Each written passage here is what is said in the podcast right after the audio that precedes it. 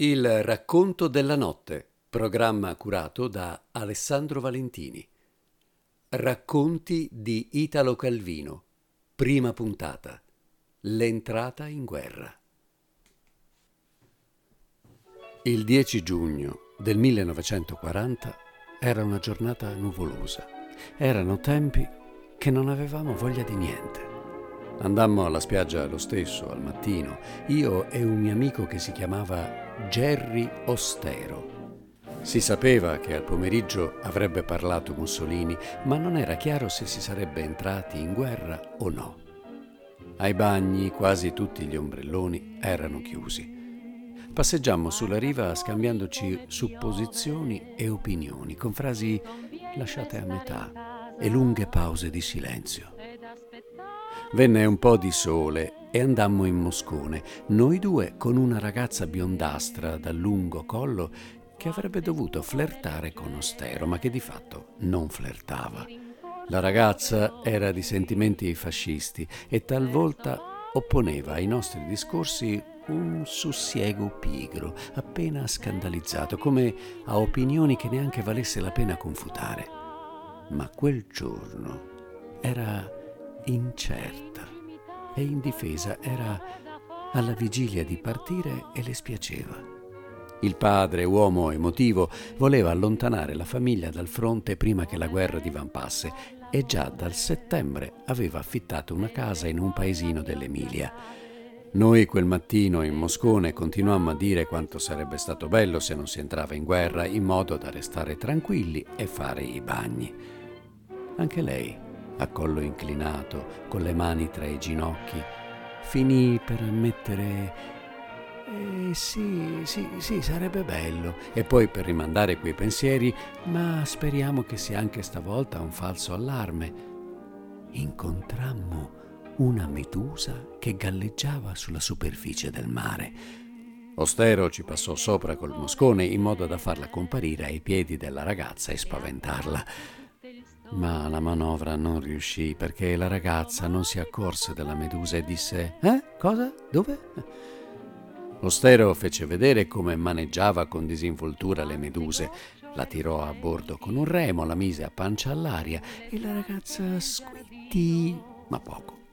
Ostero ributtò la bestia in acqua. Uscendo dallo stabilimento, Jerry mi raggiunse tutto fiero L'ho baciata, mi disse. Era entrato nella cabina di lei, esigendo un bacio di addio. Lei non voleva, ma dopo una breve lotta gli era riuscito di baciarla sulla bocca. Il più è fatto ora, disse Ostero. Avevano anche deciso che durante l'estate si sarebbero scritti. Io mi congratulai.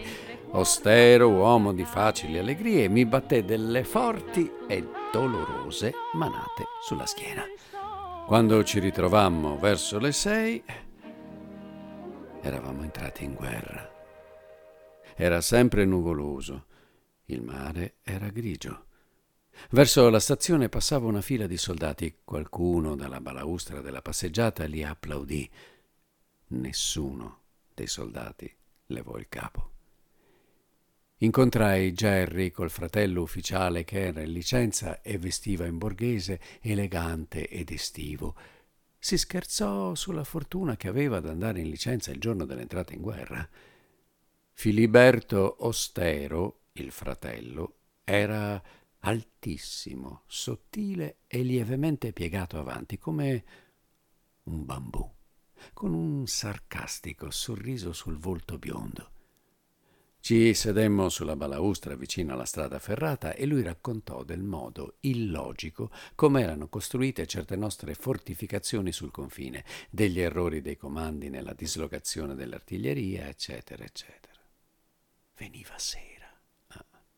L'esile sagoma del giovane ufficiale, ricurvo come una parentesi, con la sigaretta che gli fumava tra le dita senza che lui la portasse mai alle labbra, spiccava contro il ragnatelo dei fili ferroviari e contro il mare opaco. Ogni tanto un treno con cannoni e truppe manovrava e ripartiva verso il confine. Filiberto era incerto se rinunciare alla licenza e tornare subito al suo reparto, spinto anche dalla curiosità di verificare certe sue maligne previsioni tattiche, o andare a trovare una sua amica a Merano. Discusse col fratello di quante ore avrebbe potuto impiegare in macchina per arrivare a Merano. Aveva un po' di paura che la guerra finisse mentre lui era ancora in licenza. Sarebbe stato spiritoso, ma nocivo alla carriera si mosse per andare al casinò a giocare. Secondo come gli sarebbe andata, avrebbe deciso sul da farsi. Veramente lui disse secondo quanto avrebbe vinto. Difatti era sempre molto fortunato e si allontanò col suo sarcastico sorriso a labbra tese, quel sorriso con cui ancora oggi ci ritorna in mente l'immagine di lui, morto in Marmarica. L'indomani ci fu il primo allarme aereo, in mattinata. Passò un apparecchio francese e tutti lo stavano a guardare a naso all'aria. La notte di nuovo allarme e una bomba cadde ed esplose vicino al casino. Ci fu del parapiglia attorno ai tavoli da gioco, donne che svenivano, tutto era scuro perché la centrale elettrica aveva tolto la corrente all'intera città e solo restavano accese sopra i tavoli verdi le luci dell'impianto interno sotto i pesanti paralumi che ondeggiavano per lo spostamento d'aria. Non ci furono vittime, si seppe l'indomani, tranne un bambino della città vecchia che nel buio si era versato addosso una pentola d'acqua bollente ed era morto. Ma la bomba aveva d'un tratto svegliato ed eccitato la città e come capita l'eccitazione si rivolse su un bersaglio fantastico, le spie. Non si sentiva raccontare che di finestre viste illuminarsi e spegnersi a intervalli regolari durante l'allarme o addirittura di persone misteriose che accendevano fuochi in riva al mare e persino di ombre umane che in aperta campagna facevano segnali agli aeroplani agitando una lampadina tascabile verso lo stellato. Con Ostero andammo a vedere i danni della bomba, lo spigolo di un palazzo buttato giù. Una bombetta, una cosa da niente. La gente era intorno e commentava. Tutto era ancora nel raggio delle cose possibili e prevedibili. Una casa bombardata, ma non si era ancora dentro la guerra, non si sapeva ancora cosa fosse. Io invece non potevo togliermi di mente la morte di quel bambino bruciato nell'acqua bollente. Era stata una disgrazia, niente di più. Il bambino aveva urtato nel buio quella pentola a pochi passi da sua madre. Ma la guerra dava una direzione, un senso generale dell'irrevocabilità idiota della disgrazia fortuita, solo indirettamente imputabile alla mano che aveva abbassato la leva della corrente alla centrale, al pilota che ronzava invisibile nel cielo, all'ufficiale che gli aveva segnato la rotta, a Mussolini che aveva deciso la guerra. La città era attraversata di continuo da macchine militari che andavano al fronte e macchine borghesi che sfollavano con le masserizie legate sopra il tetto. A casa trovai i miei genitori turbati dagli ordini di evacuazione immediata per i paesi delle vallate prealpine.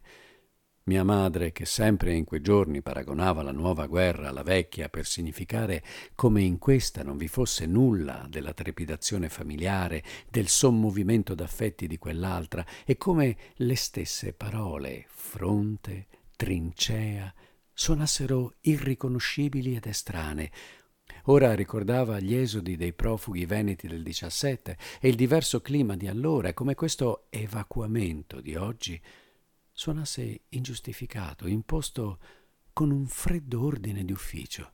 Mio padre, che sulla guerra diceva solo cose fuori luogo, perché essendo vissuto in America durante il primo quarto del secolo era rimasto un uomo spaesato all'Europa ed estraneo ai tempi, ora vedeva anche sconvolgersi lo scenario immutabile delle montagne familiari a lui dall'infanzia, il teatro delle sue gesta di vecchio cacciatore era preoccupato di sapere, tra i colpiti dall'ordine, i compagni di caccia che contava in ogni paese sperduto ed i poveri coltivatori che gli chiedevano perizie per ricorrere contro il fisco e gli avari querelanti le cui liti era chiamato a dirimere camminando ore e ore per definire i diritti di irrigazione di una magra fascia di terreno. Ora già vedeva le fasce abbandonate tornar gerbide, i muri a secco franare e dai boschi emigrare spaventate dai colpi di cannone le ultime famiglie di cinghiali che ogni autunno egli inseguiva coi suoi cani. Per gli evacuati, dicevano i giornali, il fascio e le opere assistenziali avevano provveduto a organizzare alloggi in paesi della Toscana e servizi di trasporto e di ristoro in modo che non mancassero di nulla. Nel palazzo delle scuole elementari della nostra città fu allestito un posto di ricovero e di smistamento. Tutti gli iscritti alla GIL furono convocati in divisa a prestar servizio. Dei nostri compagni di scuola, i più erano via e si poteva anche far finta di non aver ricevuto la chiamata. Ostero mi invitò ad accompagnarlo a provare un'auto nuova che i suoi dovevano comprare dopo che la loro era stata requisita dall'esercito. E gli dissi: È la dunata. Beh, siamo in vacanza, mica possono più sospenderci da scuola. Ma è per i profughi. E che cosa possiamo farci noi? Ci pensino quelli che gridavano sempre guerra, guerra. Invece a me questo fatto dei profughi esercitava un richiamo di cui non avrei bene saputo spiegare la ragione. C'entrava forse il moralismo dei miei genitori, quello civile, da guerra del 15-18, interventista e pacifista insieme, di mia madre, e quello etnico, locale, di mio padre, la sua passione per quei paesi trascurati e angariati, e come già per il bambino dell'acqua bollente, così ora riconoscevo nell'immagine di questa torma smarrita che la parola profughi mi suscitava un fatto vero e antico in cui ero in qualche modo coinvolto. Da una vecchia corriera alla gradinata delle scuole scaricavano profughi. Io venivo in divisa da avanguardista. Al primo sguardo, quella gente aggrumata dall'aspetto cencioso, ospedaliero, mi diede come se arrivassi sulla linea del fuoco. Poi vidi che le donne coi fazzoletti neri in capo erano le solite da sempre, viste raccogliere olive, pascolare capre, che gli uomini erano i soliti, chiusi, tipi dei nostri agricoltori. E mi sentii in un giro più familiare, ma insieme fatto estraneo, tagliato via, perché loro, questa gente, per me erano già stati una pena, un rimprovero, per me diverso da mio padre, a vederli, che so, imbastare dei muli, aprire all'acqua i solchi di una vigna con la vanga, senza poter con loro avere mai un rapporto, mai pensare di poter venir loro in aiuto. E tali ancora per me restavano, appena un po' più concitati, gente intenta a una loro preoccupata fatica, a porgersi padri e madri, i bambini giù dalla corriera e cercare coi vecchi sulla gradinata di tenere serrate e separate le famiglie. E io cosa potevo fare per loro? Era inutile pensare di aiutarli. Salii la gradinata e dovevo andare piano perché avanti a me gradino per gradino sostenevano una vecchia in gonna e scialli neri e le secche mani cosparse di oscure galle come rami ammalati. I bambini tenuti in braccio in fagotti dai colori ingialliti sporgevano tonde teste come di zucca. Io, tutta questa gente, non la amavo. I corridoi delle scuole erano diventati accampamenti o corsie. Le famiglie erano approdate rasente i muri e sedute su panche coi fagotti, i bambini, i malati sulle barelle e i capigruppo che facevano la conta dei loro e mai ne venivano a capo.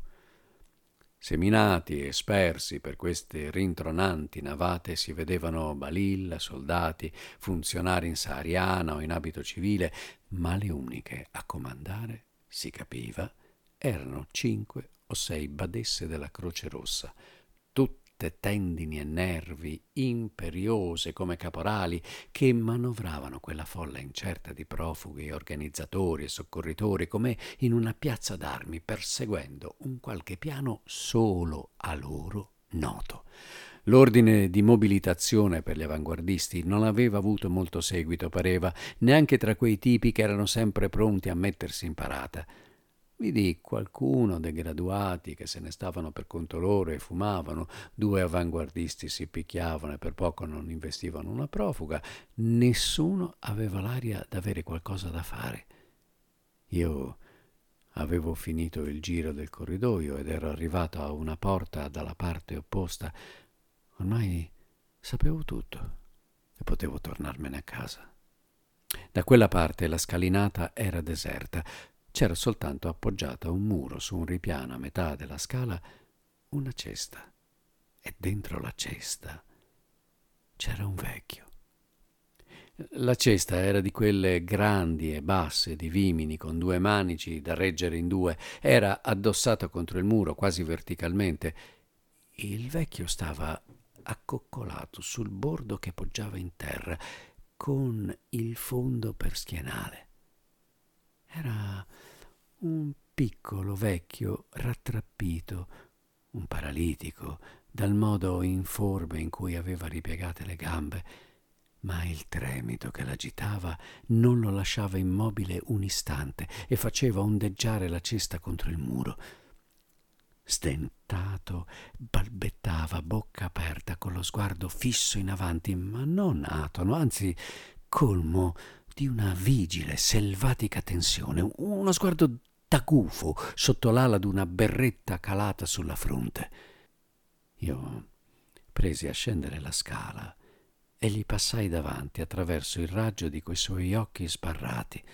Le mani non doveva averle paralizzate, grosse e ancora piene di forza, erano strette all'impugnatura di un corto nodoso bastone. Stavo per oltrepassarlo quando il suo tremito si fece più forte, il suo balbettio più affannoso e quelle mani strette all'impugnatura si alzavano e abbassavano, picchiando in terra la punta del bastone. Io mi arrestai. Il vecchio, stanco, batteva il bastone sempre più piano e dalla bocca gli usciva solo un soffio lento. Feci per allontanarmi e sussultò come preso dal singhiozzo, bastonò il terreno, riprese a farfugliare e si agitava tanto che la gesta rimbalzava contro il muro e perdeva l'equilibrio. Stavano per rotolare giù per le scale lui e la cesta, se non ero svelto a trattenerla. Mettere la cesta in una posizione sicura non era facile con la forma ovale che aveva e col peso morto di lui dentro che tremava senza potersi spostare di un millimetro e io dovevo stare sempre pronto con una mano a, tenerla se scivolava di nuovo. Ero immobilizzato anch'io come il paralitico a metà di quella scalinata deserta. Finalmente la scala si riempì di agitazione corsero su due della Croce Rossa, scalmanati, e mi dissero Dai anche tu, prendi di qui, tieni e muoviti, dai, su! E tutti insieme sollevammo il cesto del vecchio e lo trasportammo di volata per la rampa di scale fin dentro l'edificio scolastico, tutto in gran furia, come se non avessimo fatto altro da un'ora. E questa fosse la fase finale e io solo dessi segni di stanchezza e pigrizia. Entrando nel corridoio affollato, li perdetti. Vedendomi guardare in giro, un capo manipolo che passava in fretta disse Ah, tu, è questa l'ora di arrivare alla dunata? Vieni qua che c'è bisogno di te.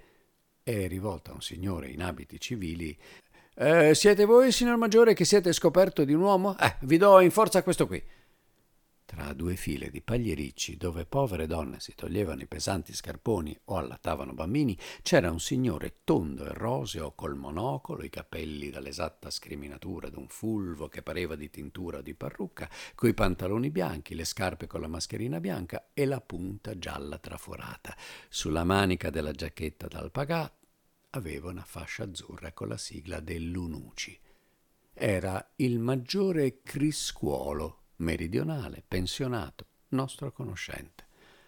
Ma io veramente, disse il maggiore, non ho bisogno di nessuno, qui sono già tutti così bene organizzati. Ah, sei tu, disse riconoscendomi. Come sta la mamma? È il professore. Beh, statene qua, ora vediamo. Restai al suo fianco. Lui fumava nel bucchino di ciliegio.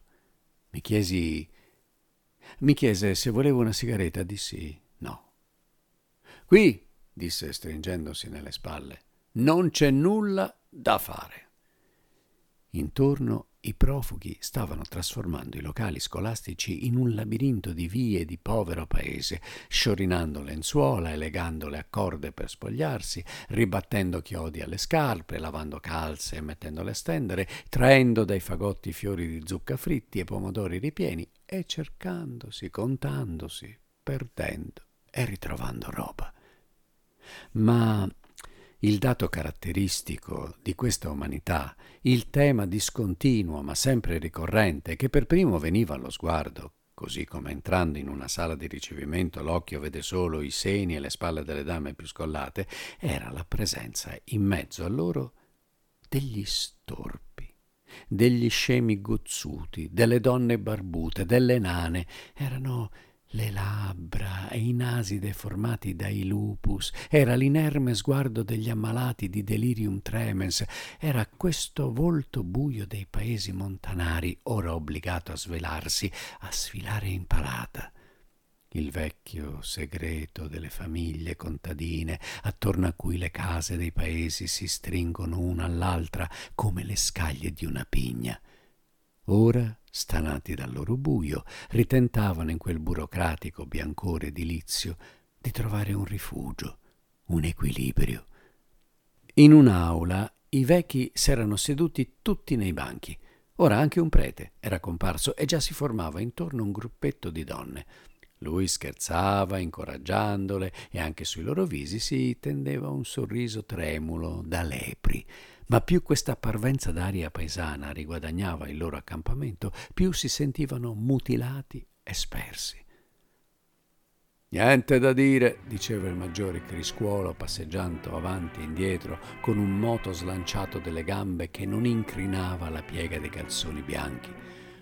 L'organizzazione è buona, ognuno al suo posto, tutto è preordinato. Eh, ora danno la minestra a tutti, una minestra saporita e l'assaggiata. I locali sono ampi, ben aerati, ci sono molti mezzi di trasporto, altri ne verranno. Ah, sì, sì, adesso se ne vanno un po' in Toscana, ben alloggiati, ben nutriti. La guerra dura poco, vedono un po' di mondo, bei paesi, la Toscana e poi tornano a casa. La distribuzione delle minestre era l'attività attorno a cui ora convergeva tutta la vita dell'accampamento. Puoi andare a portare qualche piatto di minestra, mi suggerì il maggiore, tanto per far vedere che fai qualcosa. L'infermiera che manovrava il mestolo mi riempì un piatto. Vai avanti a destra fino a dove non ce l'hanno avuta e dalla al primo. Così, pieno di scetticismo, mi dedicai a trasportare minestra. Nelle due siepi di gente tra le quali procedevo, preoccupato di non versare brodo e di non scottarmi le dita, mi pareva che quel po' di speranza che potevo suscitare col mio piatto fosse subito perso nella generale amarezza e disapprovazione per il proprio stato, di cui io rappresentavo in qualche misura la parte responsabile. Rividi anche il vecchio della cesta addossato a un muro, in mezzo ad altri bagagli, rattrappito sul suo bastone, con le pupille di gufo fisse avanti. Lo sorpassai senza guardarlo, quasi temendo di ricadere in sua balia. Non pensavo che potesse riconoscermi in mezzo a quel subbuglio. Invece sentii il bastone picchiare in terra e lui smaniare. Non avendo altro modo per festeggiare il nostro nuovo incontro, diede a lui il piatto di minestra che portavo, sebbene destinato ad altra persona. Come mise mano al cucchiaio, venne avanti un gruppo di madame delle opere assistenziali con la bustina nera posata sulle 23 tra i riccioli, le nere uniformi tese in certo brio dai seni voluminosi, una grassa occhialuta e altre tre magre dipinte. Vedendo il vecchio fecero Ah, ecco la minestra per il nonnino. Oh, che bella minestra. Ed è buona, eh? È buona. Alle loro spalle fecero capolino delle profughe, forse nuore o figlie del vecchio, e guardavano con diffidenza lui che mangiava e quelle e me. Ma avanguardista, cosa fai? Reggili bene il piatto, esclamò la matrona occhialuta. Sei addormentato? Beh, in verità sì, io mi ero un po' distratto. Intervenne inaspettatamente a mia difesa una di quelle nuore o nipoti. Ma no, che mangia da sé, gli lasci il piatto che le mani le ha forti e lo tiene da sé. Le madame fasciste si interessarono. Ah, lo tiene da sé. Eh, bravo il nonno, come lo tiene bene. Così, bravo. Io di lasciare il piatto completamente in mano sua mi fidavo poco, ma lui, fosse la presenza di quelle signore, fosse che la minestra risvegliava in lui la nostalgia di un bene perduto, s'era adirato e mi strappò il piatto di mano e non voleva che lo toccassi. E adesso stavamo lì tutti insieme, io, madame e nuore, a mani tese, e le madame con le loro magliette e i pigiamini intorno al piatto che lui teneva tutto tremolante e non voleva lasciarci prendere. E insieme mangiava e lanciava sillabe stizzite e si faceva cadere minestra addosso. E allora quelle stupide Oh, il nonno ora ci dà il piatto. Sì, che è bravo a tenerlo da sé, ma ora ci dà un po' il piatto e noi glielo teniamo. Attento, cade! Dalla noi, porca miseria! Tutte queste premure non facevano che aumentare l'ira del vecchio fino al punto che piatto, cucchiaio e minestra tutto gli cascò di mano, sporcando addosso e intorno. E toccò pulirlo. C'era tanta gente che si dava da fare e tutti davano ordini a me. Poi bisognava portarlo al gabinetto. E io ero lì. Dovevo scappare? Aiutai. Quando lo riponemmo nella cesta, vennero degli altri dubbi. Ma non muove più questo braccio, ma non apre più quest'occhio. Che cos'ha? Ci vorrebbe un dottore. Un dottore? Vado io, feci, ed ero già corso via. Passai dal maggiore, fumava affacciato un balcone, guardava un pavone giù in giardino. E, e signor Criscuolo, c'è un vecchio che sta male, vado a cercare un medico. Sì, sì, bravo, così esci un po'. Di, se vuoi tornartene anche tra mezz'ora, tre quarti d'ora, fa pure, tanto qui tutto va bene. Corsi a cercare un dottore, lo mandai alle scuole. Fuori era uno di quei verso sera estivi, quando il sole non ha più forza, ma la sabbia scotta ancora, e nell'acqua fa più caldo che nell'aria. Io pensavo al nostro distacco verso le cose della guerra, che con Ostero eravamo riusciti a portare a un'estrema finezza di stile, fino a farcene una seconda natura, una corazza. Ora la guerra mi si rivelava nel portare al gabinetto i paralitici. Ecco fin dove lontano mi ero spinto, ecco quante mai cose accadevano sulla terra, ostero che non supponeva la nostra tranquilla anglofilia. Andai a casa, mi tolsi la divisa, rimisi i miei panni borghesi e ritornai dai profughi. Là mi sentii subito a mio agio leggero, svelto, ero pieno di voglia di fare, mi pareva di potermi rendere utile davvero, o almeno di farmi sentire, di essere con gli altri. Certo, l'intenzione di non farmi più vedere l'avevo avuta, di andarmene alla spiaggia, straiarmi spogliato sull'arena, pensando a tutte le cose che stavano capitando nel mondo in quel momento, mentre ero lì tranquillo e ozioso. Così ero stato un po' a baloccarmi tra cinismo e moralismo, come spesso mi accadeva, in un finto dissidio, e avevo finito per darla vinta al moralismo, ma non senza rinunciare al gusto di un atteggiamento cinico.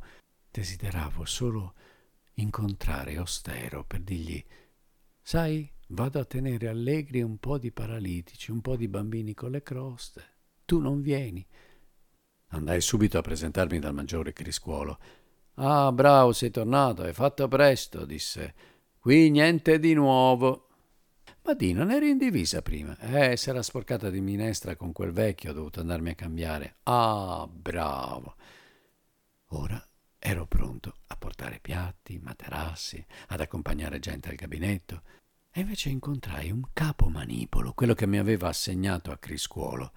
Ehi tu, senza divisa, mi chiamò per fortuna si era già dimenticato che prima ce l'avevo. Eh, togliti di lì in mezzo, deve arrivare l'ispettore della federazione, vogliamo che veda solo gente a posto. Non sapevo dove andare per togliermi di mezzo, giravo in mezzo ai profughi e trae il timore o il fastidio di ritrovarmi di fronte al paralitico e il pensiero che egli era l'unico tra tutti loro col quale avessi avuto un rapporto, seppur rudimentale, i miei passi finirono per riportarmi là dove l'avevo lasciato. Non c'era più Poi vidi un cerchio di gente che guardava in basso, silenziosa. E la cesta adesso era posata per terra. Il vecchio non stava rannicchiato, ma disteso. E le donne si segnavano. Era morto. Subito ci fu il problema di dove portarlo, perché veniva l'ispettore e tutto doveva essere in ordine. Fu aperta un'aula di geometria e fu dato il permesso di allestirvi la camera ardente. I parenti sollevarono il cesto e percorsero il corridoio. Figlie, nipoti e nuore venivano dietro, alcune in pianto. E l'ultimo ero io.